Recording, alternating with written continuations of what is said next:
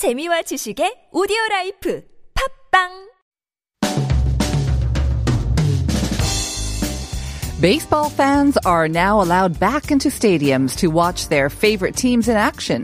For the first time since the 2020 KBO season began on May 5th, starting yesterday, fans were allowed to enter stadiums, albeit at 10% of capacity and with many other limitations in place. Spectators will always have to keep their masks on, and they'll be seated separately to allow for social distancing. So not even family members or dates can sit together. In addition, eating will be banned in the stands. For those of you who have ever been to a baseball game in Korea, you'll know how chimek and other foods are an integral part of the experience. But perhaps what's most difficult for fans to follow is that they're asked to refrain from cheering loudly. However, whether it's restrictions on eating or cheering, it's a small price to pay as we start making our way back to enjoying these simple pleasures that we had taken for granted. I'm Na Seung-yeon, and this is Life Abroad.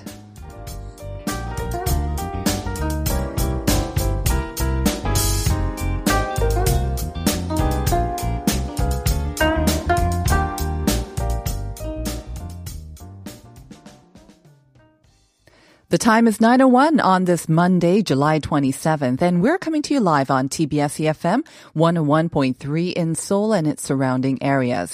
I'm your host, Na Seung-yeon, and thank you for joining me on Life Abroad. We are here every weekday from Monday to Friday from 9 to 10 to give you all the latest headlines and information you need to navigate your life here in Korea and have some fun along the way as well. So here's the rundown of today's show. Thanks to COVID-19, there's new lingo being introduced on how we enjoy live music. From labang to drive-through busking, Albert will share a few of them in today's All in Context. And then it's baseball time. That's with live spectators anyways. In different strokes, we'll take a look at the history of Korean baseball and see how the sport is being affected with the pandemic with K-Che. And now let's talk about today's question of the day. American broadcaster ESPN has been broadcasting this Korean sports game, to international audiences since May. What is it? To help you out, here are your three choices. Is it A, baseball, B, football, or C, basketball? Send us your answers to pound or sharp 1013. That'll cost you 51 per message. And also invite you to enjoy our discussions. You can get in touch with us for free using the TBS app or through our Instagram page. Once again, the handle is TBS_Life Abroad. And we are also live streaming on YouTube as well. Please join us, join the conversation, and we will select a few of them to send out some free coffee coupons. The winners are announced today. Just go to our website, tbsefm.soul.kr, and check out our playlist page. Up next, we've got Issue Today with a brand new reporter, Jeon Seong-cho. And as you know, Issue Today is where we highlight interesting stories and keep you up to date on all the latest developments here in Korea. And starting this week, we have a new voice and face because it's Bora, Viewable Radio, joining us to deliver you the news, along with our regular reporter, Chu Ji-hyun. So I'd like to welcome Jeon Seong-cho. Good morning and welcome to Life Abroad, Seong-cho. Good morning, Seung-yeon, and thank you. So no stranger to TBS eFM for long-term listeners, but new to Life Abroad, and it's great to have you join us. Yes, it's an honor and a big pleasure. Us too. All right, let's start with the news because we do have a lot to cover. We're going to start off with some COVID-19 related stories. We saw a really alarming spike in the number of daily infections on Saturday, and that was largely due to infections entering the country, especially from Russia and Iran. But the number of domestic cases holding steady, and there are signs that the curve is flattening once again. Right. On Saturday was a quite shock, wasn't it, to see the country's highest figure in nearly 4 months. And it was 113 to be exact. And it was the first time since April 1st for the country to report more than 100 cases in a single day. And of course, many of the infections were among the 293 Korean nationals, mostly construction workers who flew in from Iraq via 2 military planes sent by the government late last week. Nevertheless, the number went down almost instantly, nearly halved the next day with just was 58 new cases reported. And among those, 46 infections were from people brought in from abroad. Mm-hmm. Now, as more of hopeful signs, according to the Korea Centers for Disease Control and Prevention, the average of daily case records for the last 2 weeks actually went down by 11.9 compared to the prior 2 weeks. So to be more specific, the average number from June 28th to July 11th recorded 31.8. However, from July 12th to 25th, that number decreased to 19.9. That is indeed a hopeful sign. But unfortunately, we've seen the numbers hold steady, mainly because of those imported cases.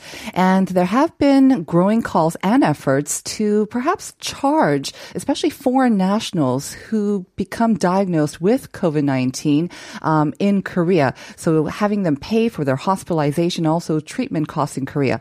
And I understand that there are some measures being taken even by the authorities to change the laws and regulations in regards to this. You're right. So actually, under the current law, the cost of COVID-19 testing, hospital care, and other treatment are covered by the Korean government, regardless of nationality. So it doesn't matter where you stay, where you're from.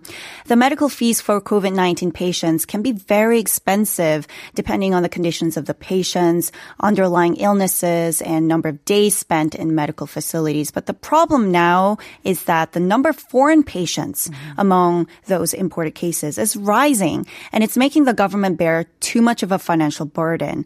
And in fact, 63.2% of COVID-19 cases have been imported from overseas in the past 2 weeks, and there are growing calls that the government should do something about it, about this snowballing medical bills, since the pandemic shows no signs of abating around the globe. All right, so we definitely know that there's a growing number of imported cases. How many of them are actually foreigners, and how many have received treatment for COVID-19? Well, roughly around 700 foreign nationals are estimated to have been diagnosed with COVID-19 during their stay in Korea, and that's a lot of people, right? So many people voice concerns that there may be some actually who travel to Korea to get free treatment and try to take this, taking advantage of the loophole in the law.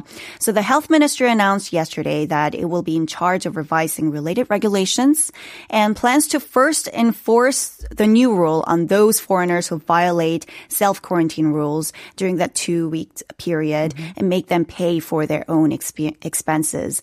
And meanwhile, the government will also look into ways to provide financial support to overseas South Korean nationals who become infected with COVID-19 and need treatment. By the way, this would not apply to foreigners here in Korea on long-term visas. They will be excluded. Mm-hmm. Moving on to our next item now. It's been around 2 weeks, or 2 months rather, since the Korean government made it mandatory for all passengers taking public transportation to wear masks, of course, to curb the spread of the virus. And starting next week, people will be able to file a report in a much more easy way if they find someone not abiding by the rules, instead of having these sometimes confrontational sort of encounters. Yes, so the Seoul Metropolitan Government announced yesterday that it will add a new feature to its smartphone app next Monday, August 3rd, which can be used to report people who are not following the requirements to wear face masks on subways. So let's say you see someone without a mask on subway.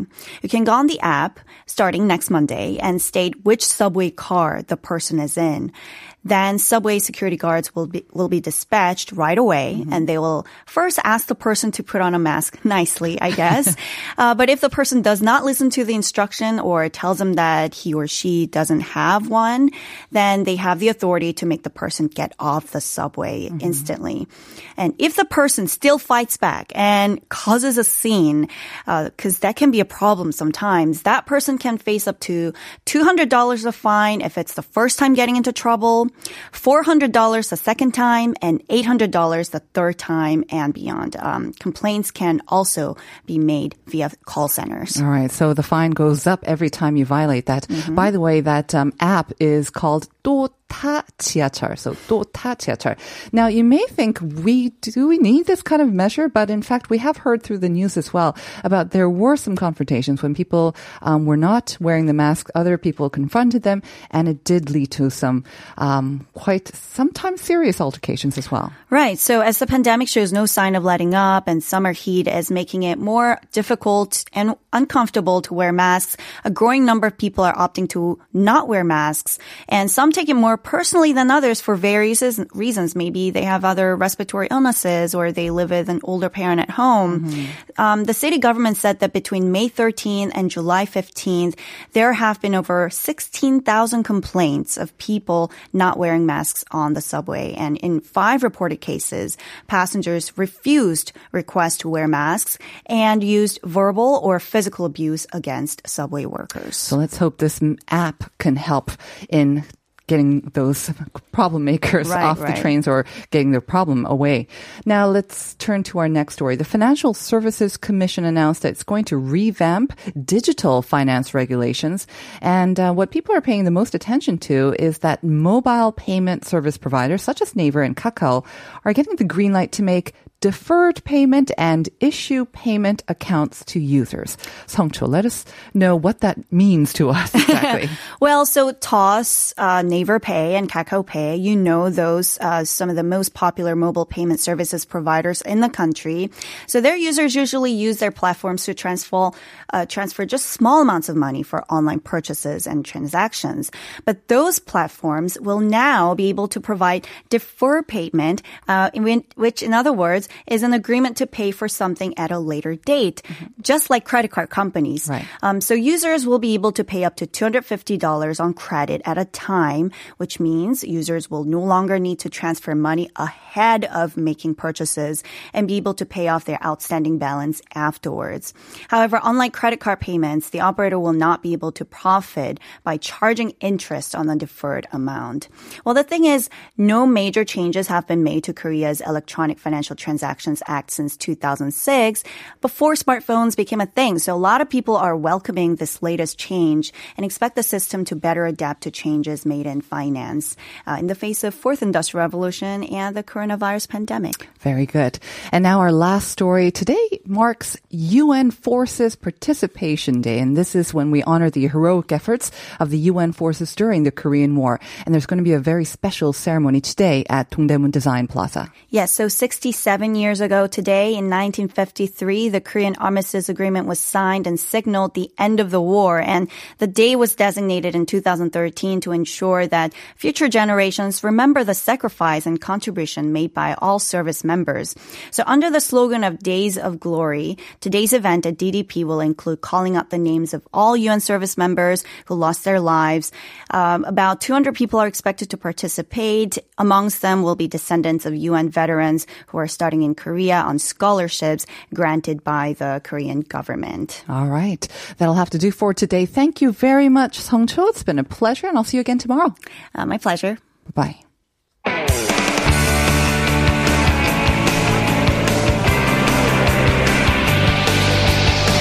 From the latest headlines to conversations about the trends and shifts that shape society at large, explore what makes living in Korea interesting with Life Abroad on TBS eFM.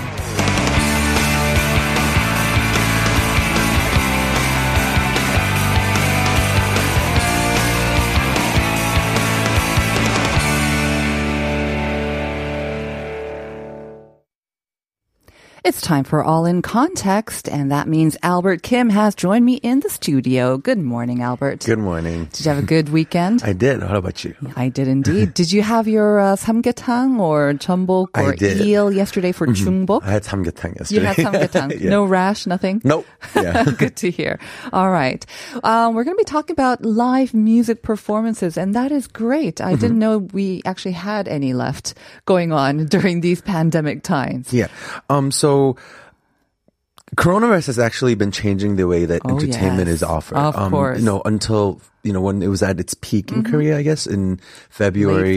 March, even April. A lot of these live music venues, whether it was musicals or performances, were all actually kind of shut down. Oh, yes. But now there's actually kind of creative alternatives that have come out of this whole coronavirus pandemic. Yeah. I have been to the theater once since the pandemic. And so that's kind of my return to kind of normal sort of cultural activities, I guess, that we enjoyed before the pandemic. Have you been to the movies or anything other than that? So I saw, you know, we talked about the movies, Horikkun. So I watched that last week. Oh, you did? Yep. And then I watched... Thumbs up or thumbs down? I actually really liked it. Okay, thumbs up. But I have a big bias against Kugak. So yeah, and then the second performance that I saw was a musical actually last Thursday. Wow. Another Kugak, traditional Korean? Or? No, it was kind of an adaptation of a Western musical. Wow. So yeah. And how did it make you feel? So was it like pre-coronavirus times, or was there social distancing? I mean, I imagine everyone had their masks on for sure, but the whole experience, how was it? It was a little bit different. It made me a little bit nervous, to be honest, because as soon as I walked in, they check your temperature twice.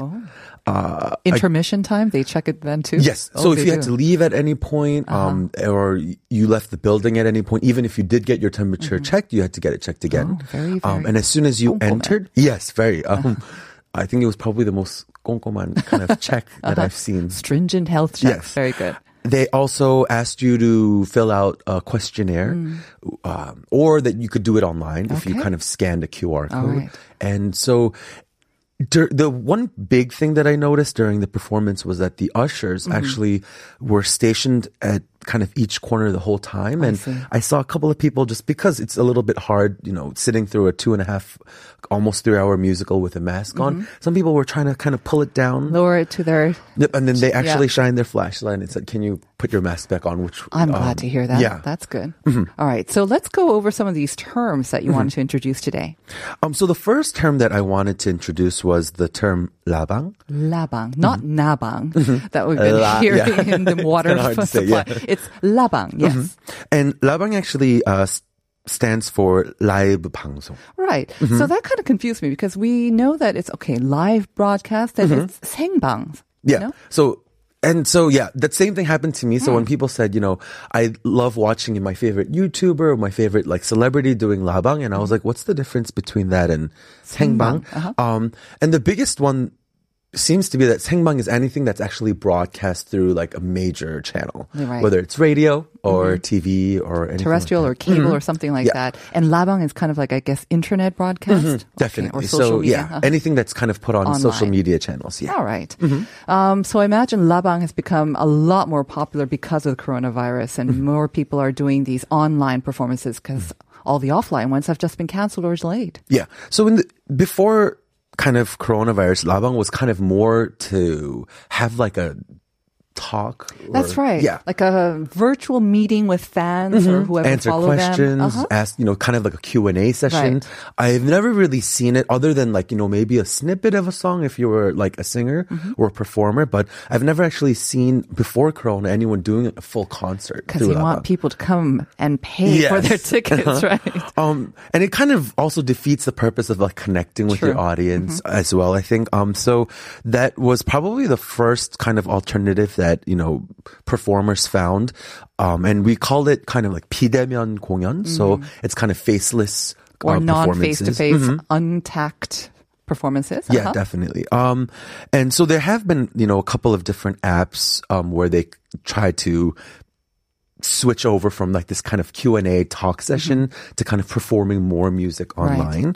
Right. And I actually saw two performances during that, like the height of that period of when, you know, all kind of performances were strictly controlled during Corona. And I saw a Kugak performance and a classical performance. Have you ever seen a performance? I saw one of those sort of, it was like a global online concert fundraising for I think the health care workers, or it was a fundraising effort, but it was a global concert. They had people streaming in snippets of their performances from all over the world. Oh, wow. So that was interesting. That's really cool. It was kind of cool. The Kugak and classical performance was very small. The stage didn't seem that big. And I think the unique part of what I saw was that for the Kugak concert, just because it tends to be a more, I guess, like, inclusive, where the audience kind of interacts with the performers. Or they have to the dream set, and so they had an MC who was kind of moderating the whole event, and they were reading the comments.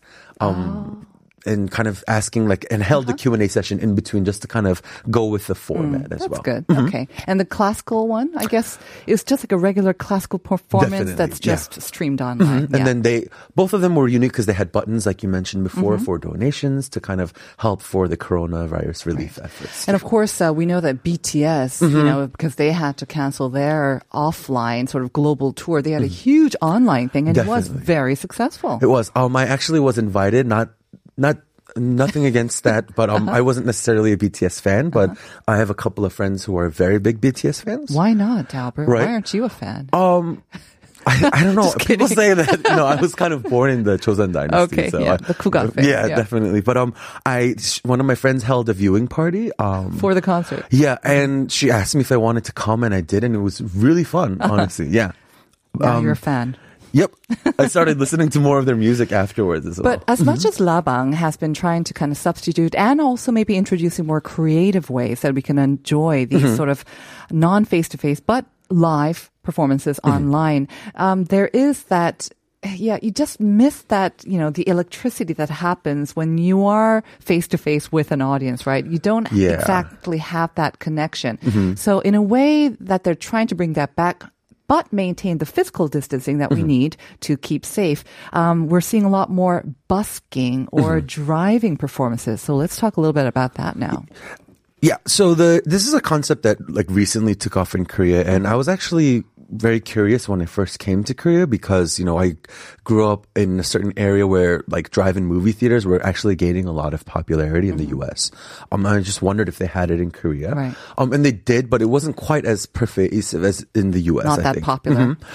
So, yeah, I think drive-in like movie theaters were probably where they got the idea for it, and they started kind of having drive-in busking, drive-in concerts, so drive-in 공연, church masses as well. I've seen that church as services. Well. And for some 예능 or like entertainment or variety programs, they actually had like, you know, drive-through kind of services that celebrities were like cooking food. The biggest, probably the first kind of major program that put it on the map. I'm not sure if you're a fan of like Begin Again. I am actually, yes. Yeah. So usually they go overseas and then they showcase Korean amazing musical talent to foreign audiences. But because of the coronavirus, they're now busking around Korea, and they're trying to, you know, like cheer up the Korean people. And I have to say, I'm actually almost enjoying this more because they're also interacting with the audience, and they take requests because, of course, so many people want to come to these performances. Definitely. They're so rare to have, and then these are like some of the biggest acts. So they bring in the audience with their stories and their requests, and I love that interaction. And then you get to see gorgeous parts of Korea that I really didn't know about. Definitely. So I think the first like couple of seasons when the show started, it showcased a lot of places in Europe or, you know, even the US, and there were beautiful places. So a lot of it, more than like even just the music busking program, it seemed like kind of, I don't know, maybe even like a travel program sometimes. So that was kind of one of the reasons I love that show. But at the same time, now, like you said, I didn't know that Korea had so many beautiful places. Yeah. Having been here. You still have that kind of travel kind of sub-theme, but still, it shows that it's beautiful setting. Again, even when you compare it with all those overseas famous spots, it's still gorgeous.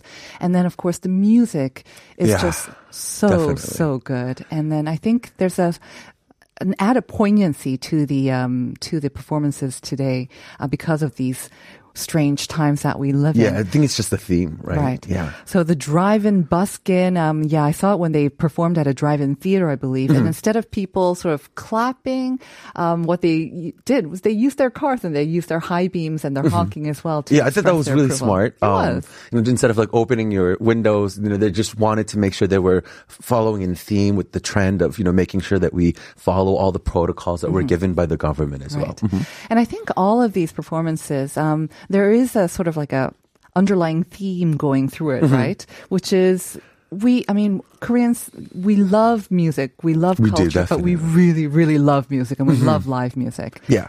And I think the theme that kind of unites all of this is like healing or healing. Healing. Mm-hmm. And I think more so, I think the music kind of resonates more because in the past there was just beautiful places, great, you know, beautiful music, whereas now it's kind of meant to heal people going through like a very stressful time, if anything. So, you know, healing in Korean is actually used not just for music, but I think kind of everywhere. Mm-hmm. Everywhere. Mm-hmm. It could be treatments, it could be food, it could be any sort of vacation, the healing 여행, I think seems to be a big one trending these days too. I've noticed that maybe because it's healing, you know, we've mentioned kind of neutro, like this kind of nostalgia for old and past trends, but like number one in the charts right now is a trio of artists who had kind of their major heyday about 20 years ago, right? In the 90s. So I think maybe even that is part of healing. Yeah. To see them come back, something to see them still doing well. Can relate to. Right. And their fortitude and their resilience kind of brings healing to all of us. Yeah. So Albert, thank you for bringing some healing news to us. Thank you so much. Have a great week. I'll see you next Monday. Okay, thank you. And we'll be back with part 2 and the Daily Reflections.